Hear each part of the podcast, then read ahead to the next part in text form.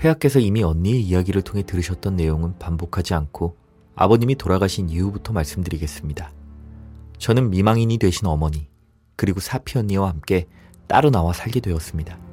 그로부터 얼마 지나지 않아서 어머니는 아버지의 유산 중 제 몫을 나누고 그곳으로 지창금을 만들어 저를 매우 부유한 집으로 시집 보내셨습니다. 하지만 결혼한 지 1년도 못 돼서 남편은 세상을 떠났고 저 역시 어머니와 같은 미망인이 되고 말았죠. 그러나 저는 남편으로부터 9만 시퀸에 달하는 막대한 부를 상속받게 되었고 이에 대한 이자만으로도 충분히 풍족하고 명예로운 삶을 누릴 수 있었습니다. 길고 답답했던 6개월의 애도 기간이 지나자마자 각각 천 시퀸에 달할 정도의 화려한 드레스를 10벌이나 구매했고 사람들의 불필요한 이목을 끌지 않기 위해 조금 더 기다린 뒤 연말부터 입고 다니기 시작했습니다. 그러던 어느 날 어떤 노부인이 찾아왔습니다. 제게 부탁할 것이 있다 하기에 집으로 들어와 차도 한 잔 마시면서 편하게 말씀하시라고 했지만 노부인은 한사코 사양하더니 그 자리에서 무릎을 꿇고 제 발 앞에 입을 맞추며 이렇게 말했습니다. 부인, 이렇게 불쑥 찾아와서 불편하게 만들어 드린 것 같아 정말 죄송합니다. 그러나 많은 사람이 부인의 인정만음을 찬양하기에 염치를 무릅쓰고 이렇게 무리할 수도 있는 부탁을 드립니다. 오늘은 제가 홀로 키운 딸아이의 결혼식이 있는 날인데 우리 모녀는 이 도시에 자리 잡은 지도 얼마 되지 않아서 가족은 물론 초대할 만한 지인도 몇 없습니다. 결혼식을 통해 우리 모녀 주위에 아무도 없다는 사실이 알려지면 사돈 집안에서 딸아이를 경멸하거나 혹은 합당치 못한 대우를 받게 될까 몹시 걱정이 됩니다. 그러나 귀부인께서 우리 모녀의 초대를 수락하시어서 자리를 빛내주신다면 이보다 값진 일이 어디 있겠습니까?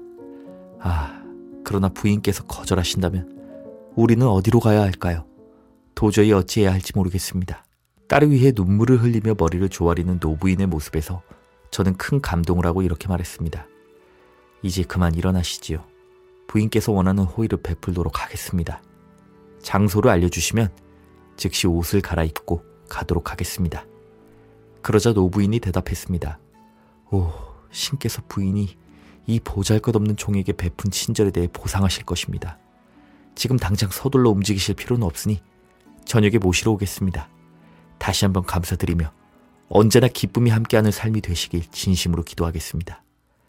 노부인이 떠나자마자 저는 가장 좋아하는 드레스를 꺼내 입고 귀걸이와 함께 최고급 다이아몬드가 세팅된 반지를 착용했습니다. 저도 모르게 앞으로 다가올 운명을 예감하기라도 했던 걸까요? 밤이 다가오자 약속대로 찾아온 노부인은 기쁨으로 가득 찬 얼굴로 저를 불렀습니다. 부인, 사돈 측과 관계된 이 도시의 높으신 여인들이 이제 자리에 모였습니다. 저는 모실 준비가 다 되었으니 준비가 되면 말씀해 주십시오. 우리는 즉시 출발했습니다. 저는 앞서가는 노부인을 행사를 위해 적절한 의복을 갖춘 여종들과 함께 뒤따랐습니다. 우리는 깨끗하게 물 청소를 한 것 같이 보이는 길 위에 램프가 매달린 커다란 대문 앞에 멈춰 섰는데 불빛은 대문 위에 새겨진 글귀를 환하게 비춰주었습니다. 영원한 기쁨과 즐거움에 거쳐. 노부인이 문을 두드리니 즉시 문이 열렸습니다. 정원의 아래쪽 가장 끝에 있는 커다란 홀로 안내되었고 감탄이 나올 만큼 아름답고 젊은 아가씨가 나와 저를 맞이했습니다. 그녀는 가까이 다가와 제게 포옹한 후 가장 편한 소파에 저를 앉힌 뒤 이렇게 말했습니다. 전 오부인은 당신이 결혼식을 돕게 하고자 이곳에 데려왔지만 저는 다른 것을 기대하고 있습니다.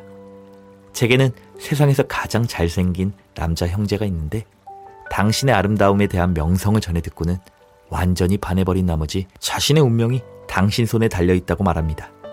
당신이 그를 불쌍히 여기지 않는다면 제 형제는 너무나 불행할 것입니다. 그는 당신의 고귀한 신분에 어울리는 충분한 자질을 갖춘 사람이니 한번 만나보시길 바라는 저의 제안을 받아들여 주시길 간청드립니다. 남편이 죽은 후 저는 재혼할 생각이 전혀 없었습니다. 그러나 이토록 매혹적인 숙녀의 형제라고 하니 그가 누구인지 호기심이 일었죠. 제가 침묵으로 동의하자 그녀는 손뼉을 쳤고 그러자 옆방 문이 열리며 위험 있는 분위기의 사내가 걸어 나왔습니다. 그는 제 옆에 앉았고 대화를 나누며 그가 온우이의 칭찬보다 훨씬 더 괜찮은 사람이라는 것을 알게 되었습니다. 그녀는 우리가 서로 만족한다는 것을 깨닫고는 두 번째 손뼉을 쳤는데 그러자 몇 명의 증인이 결혼 계약서를 들고 나타났습니다. 새 남편이 제게 제시한 조건은 단 하나. 내 모습을 다른 남자에게 보이거나 이야기를 나누지 않는 것이었습니다. 그 외에는 제가 원하는 어떤 것이라도 들어주겠노라 맹세했고 그렇게 저는 초대받은 결혼식에서 주인공이 되고 말았습니다.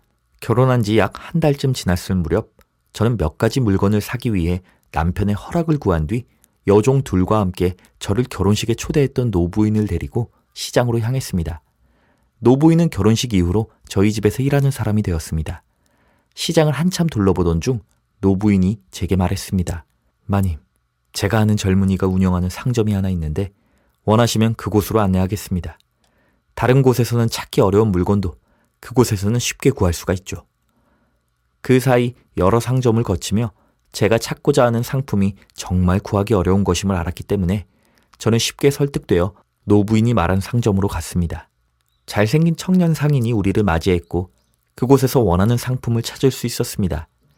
저는 남편과 맺은 결혼 계약에 따라 상인과 직접 상대하지 않고 노부인을 통해 가격을 물어봤습니다. 그러자 상인이 노부인에게 대답했습니다. 나는 그 상품을 금이나 돈을 받고 팔지 않을 것이오. 그러나 그녀의 뺨에 키스할 기회를 준다면 그냥 선물로 드리리다. 이 말에 몹시 기분이 상한 저는 노부인을 통해 그의 무례함에 대해 불쾌함을 표하려고 했지만 노부인은 제 명령을 따르지 않고 이렇게 말했습니다. 상인이 마님께 바라는 것은 저 상품의 가치에 비하면 그다지 큰 문제가 아닙니다. 마님께서는 말할 필요도 없고 그저 잠시 눈 감고 뺨만 보여주면 끝이 아닙니까? 저는 그 상품이 너무나 갖고 싶었기 때문에 어리석게도 노부인의 설득대로 그 제안을 받아들였습니다. 노부인과 제 노예들은 아무도 볼 수 없도록 베일로 상인과 제 주변을 다 가리고 자리를 피했습니다. 그러자 상인은 제게 가까이 다가오더니 키스가 아니라 피가 뿜어져 나올 정도로 제 뺨을 깨물었습니다. 저는 너무나 큰 고통과 놀라움에 그만 정신을 잃어버렸고 그 사이 상인은 도망쳐버렸습니다. 밖에서 내부 사정을 모른 채 기다리던 노부인과 노예들은 한참 후에 돌아왔고 무슨 일이 벌어져서 제가 기절해 있는 것인지 상황 파악을 하지 못했습니다. 그리고 얼마 후 정신이 돌아왔을 때 저는 제 뺨이 피범벅이 되어 있다는 것을 깨달았습니다.